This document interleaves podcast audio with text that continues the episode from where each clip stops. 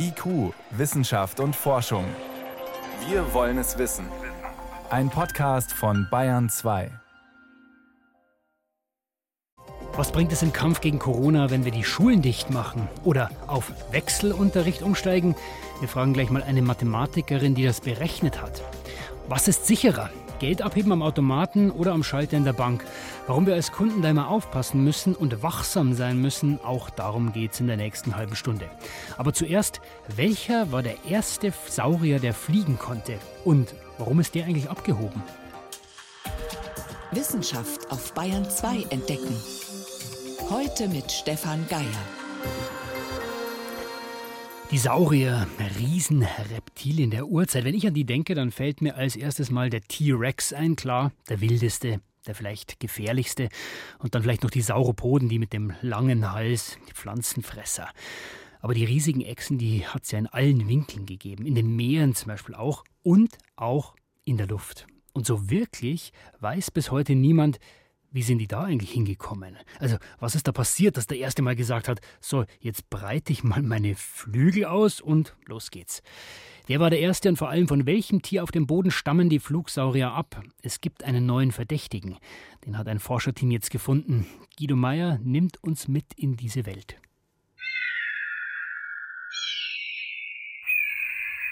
Lange bevor Vögel die Luft mit ihren Gesängen erfüllten, da muss es wohl solches Gekreische gewesen sein, was von oben zu hören war. So jedenfalls stellen sich Paläontologen die Geräusche von Flugsauriern vor. Aus ihren Skeletten, speziell aus ihren Schädeln, können Forscher zumindest annähernd rekonstruieren, zu welchen Lauten die Tiere in der Lage waren.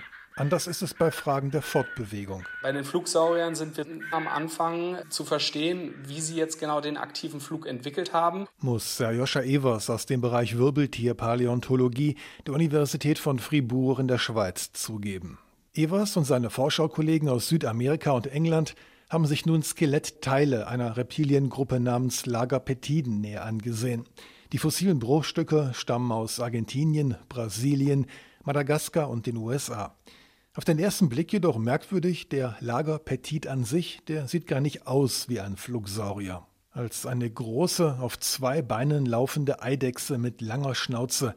So beschreibt Oliver Rauhut, Kurator an der Bayerischen Staatssammlung für Paläontologie und Geologie der Ludwig-Maximilians-Universität in München, die Lagerpetiden. Aber man sieht halt schon vom Körperplan, der ist schon doch im gewissen Sinne ähnlich. Also dieses Tier hat ja einen relativ großen Schädel, es hat einen ziemlich langen Hals. Auch das sind Sachen, die wir also bei Flugsauriern finden. Lagerpetiden fraßen Insekten. Und sie wurden nur etwa einen Meter lang. Auch die Größe käme also hin, um als Vorläufer von Flugsauriern zu gelten. Auch die waren nämlich anfangs klein. Sayosha Evers. Auf den ersten Blick sieht es eher nach so einem kleinen Raubdinosaurier oder sowas aus vom Körperbau, also zweibeinig. Aber wenn man dann detailliert in die Anatomie vordringt, dann findet man halt in der Masse viele kleine Hinweise, die frühen Flugsauriern ähneln. Erst auf den zweiten Blick also offenbaren sich die Ähnlichkeiten, die bereits ahnen lassen, dass aus einem Lagerpetiden irgendwann ein fliegendes Reptil werden könnte. Oliver Rauhut von der Uni München gibt ein Beispiel. Die Lagerpetinen, das sind genau schon zweibeinig laufende Tiere gewesen, was mit Sicherheit ein ganz wichtiger erster Schritt gewesen ist, damit halt diese Tiere die Arme für eine andere Funktion erstmal überhaupt zur Verfügung hatten. Die Arme der Lagerpetiten wurden zu Schwingen, an denen die Flughäute befestigt waren. Eine andere Funktion hatten auch die Klauen am Ende der Arme. Paläontologen glauben, dass die Tiere mit ihnen greifen und sogar auf Bäume klettern konnten. Für diesen ersten Blick von oben spreche auch eine Veränderung im Innenohr, ergänzt Serjoscha Evers. Das Innenohr ist im Prinzip ein Organ, man sagt immer so ein bisschen salopp, das Organ für die Balance. Also man hört mit dem Ohr nicht nur, sondern man orientiert sich im Prinzip auch. Wer abhebt und die Welt von oben betrachtet, braucht ein Gefühl für Höhenunterschiede. Dafür sorgen drei Kanäle im Innenohr, die für die Balance zuständig sind. Da haben Flugsaurier bestimmte Eigenheiten des Innenohrs, die man in gewöhnlichen landlebenden Tieren so nicht findet. Und bei den Lagapetiden findet man allerdings schon, dass die Ohren sich in diese Richtung, sage ich mal, entwickeln. Was wir daraus unter anderem schließen, dass diese Lagapetiden sehr agil waren, die eventuell auch in den Bäumen geklettert sind. Und dann war es quasi der nächste Schritt abzuheben, eventuell halt auch vom Baum aus. Die neue Analyse legt nahe, aus den Nachfahren nur ein Meter großer Tiere entwickelten sich bis zur Kreidezeit Flugsaurier, die stehend so groß waren wie eine Giraffe. Am Ende ihrer Evolution erreichten sie Flügelspannweiten von mehr als zwölf Metern. Ein Erfolgsmodell, das rund 170 Millionen Jahre lang die Lüfte beherrschte und das erst mit dem Asteroideneinschlag abrupt beendet wurde. Das war dann das Ende der Giganten der Urzeit. Guido Meyer über die Vorfahren der Flugsaurier. Sie hören Bayern 2, es ist 18.10 Uhr.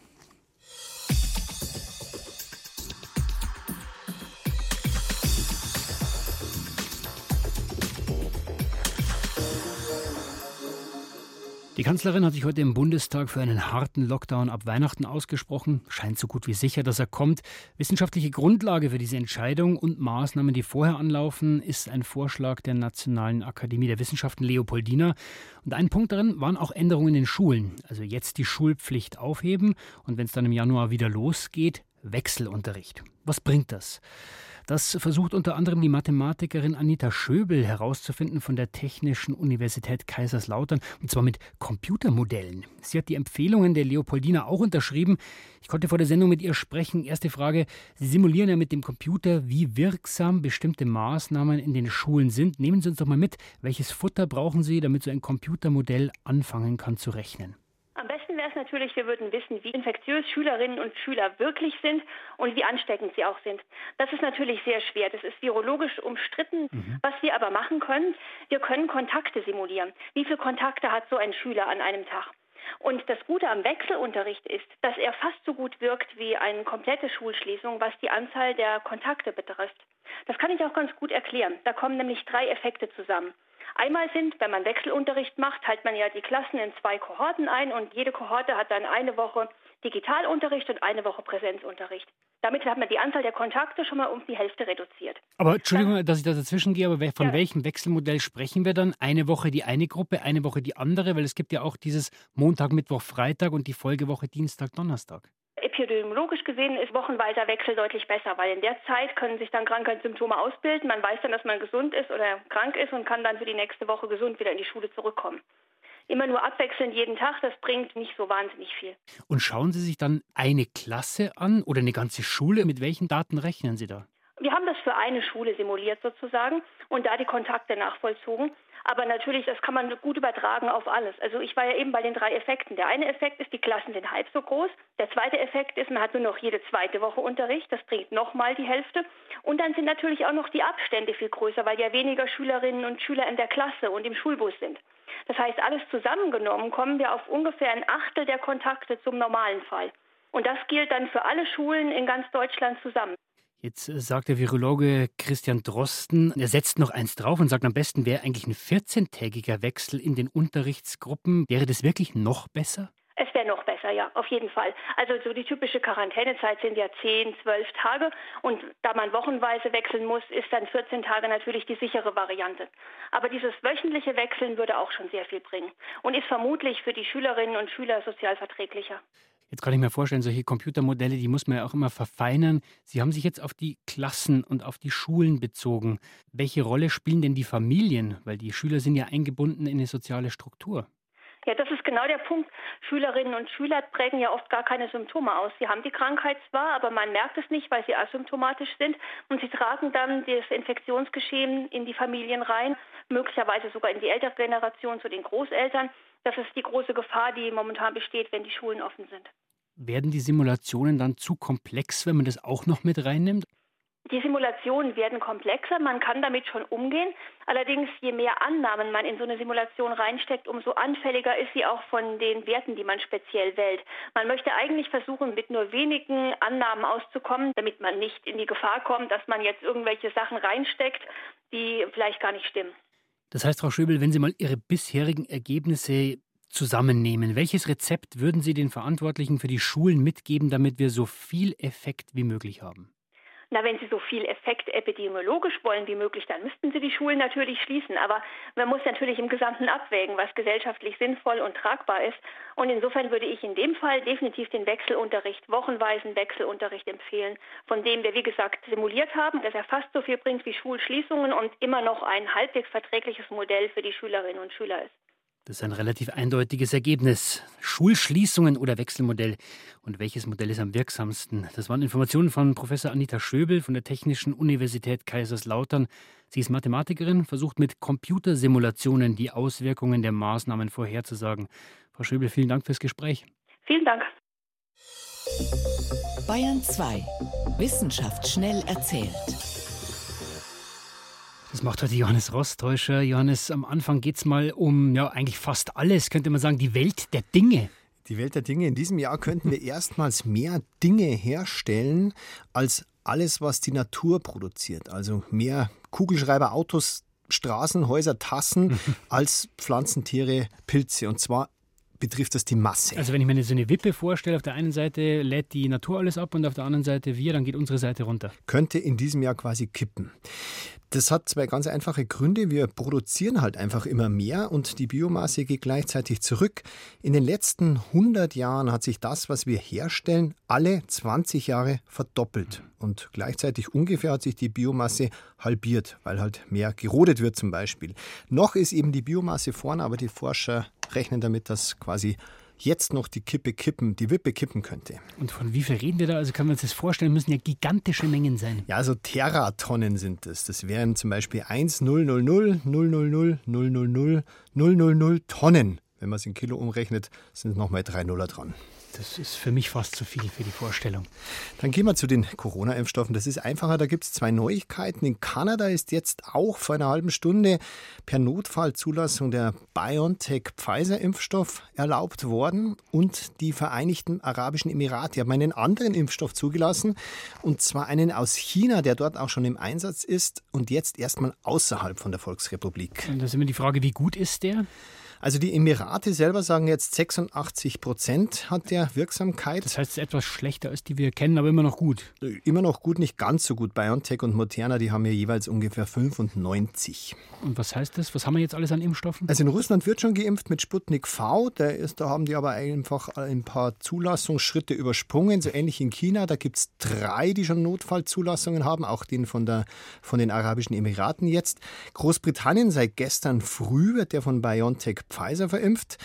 Und die USA und die EU, wir warten noch. Da geht es um Moderna und auch eben den BioNTech-Impfstoff. Das könnte in den nächsten Tagen bis Wochen passieren. Mhm. Und jetzt noch für alle Freunde und Freundinnen der Evolution. Charles Darwin hat wohl mal wieder recht gehabt. Aha.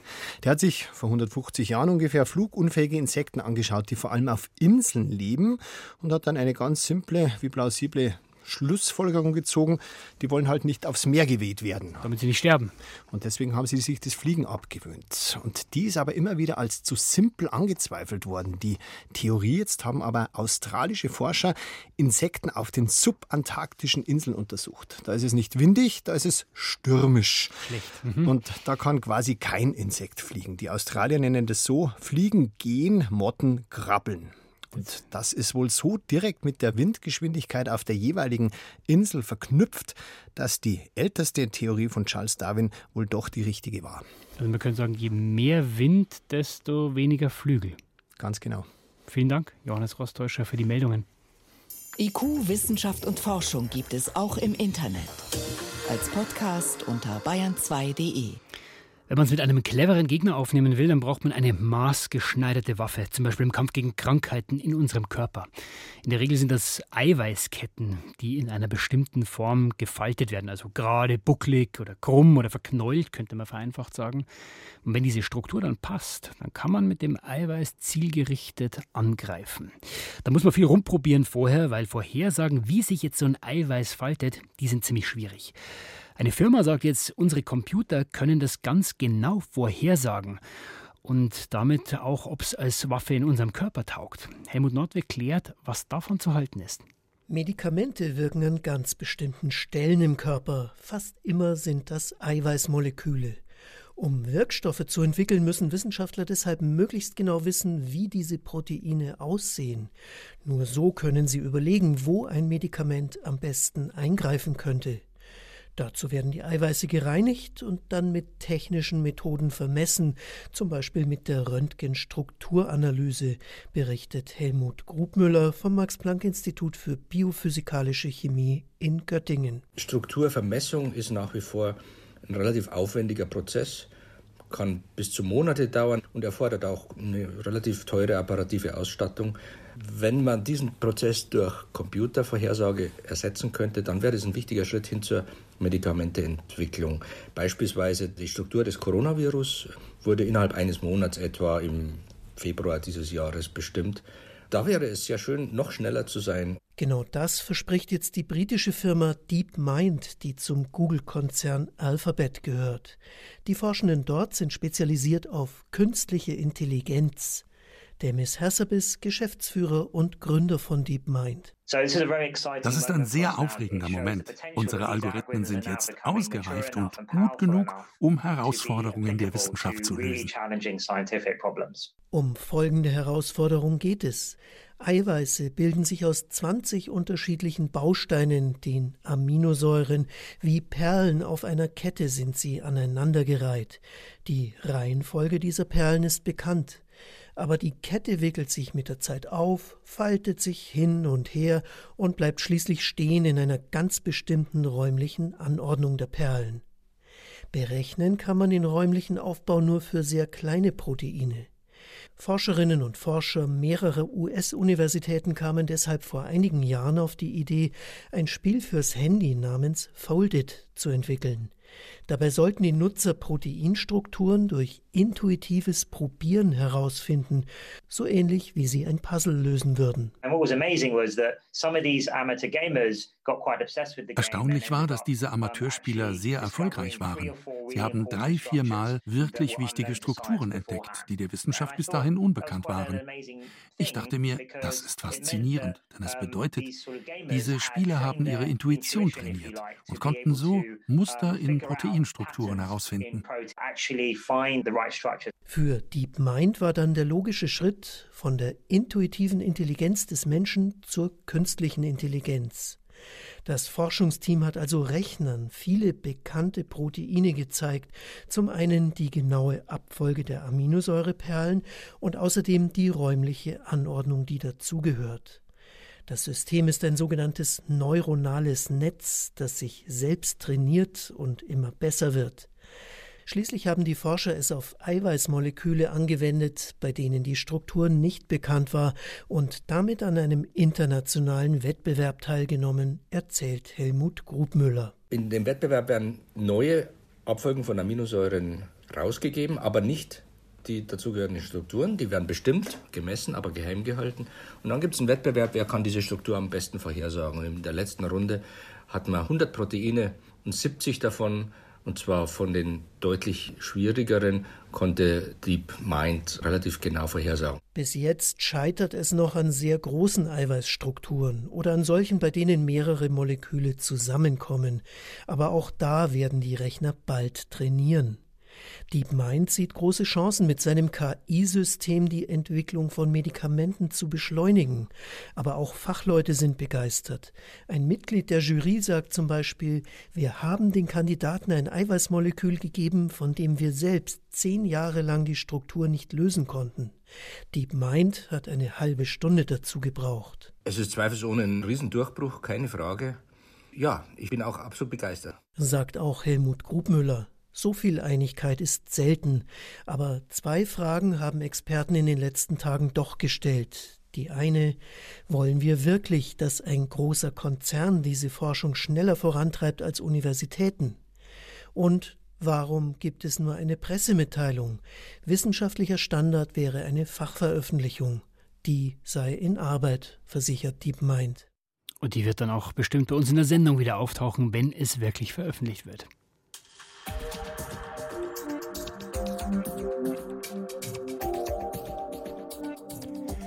Geld abheben am Automaten in der Bank des Vertrauens. Eigentlich hat man ja das Gefühl, das ist sicher, wenn man da Karte und PIN eingibt, gerade weil der Automat ja in der Bank steht.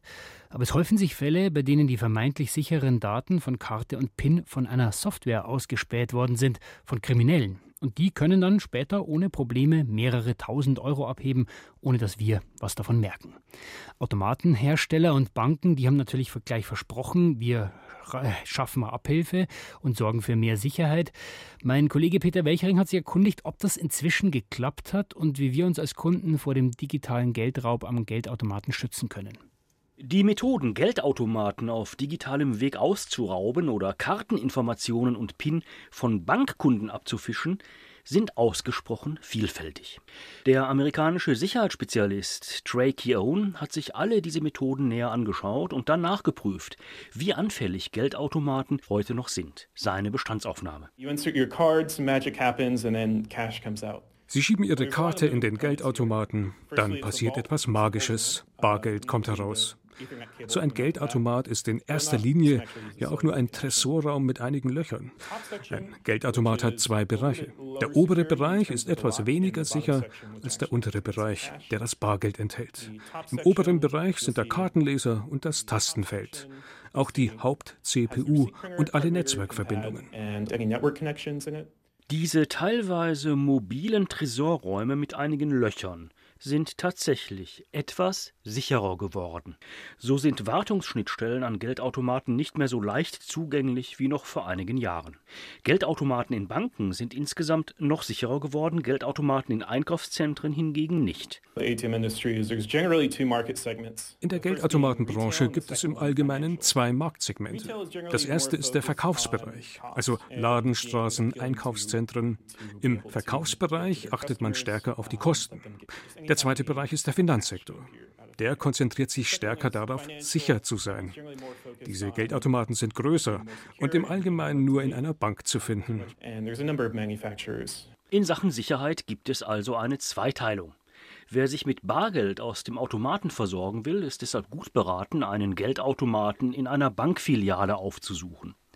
Zudem werden die Geldautomaten im Bankenbereich recht zügig auf Windows 10 umgestellt. Im sogenannten Verkaufsbereich, also in Einkaufszentren, Geschäftsstraßen und auf Bahnhöfen und Flughäfen, stehen noch oft Geldautomaten, die unter Windows CE6 laufen. Für solche Geldautomaten wird im Darknet sogar eine Jackpotting-Software verkauft für knapp 5000 Dollar, die Sicherheitslücken im Betriebssystem ausnutzt, um an den Bargeldbestand des Automaten zu kommen. Skimming-Software, mit der die Kontendaten von Geldautomatenkunden abgegriffen werden, gibt es ab 3000 Dollar.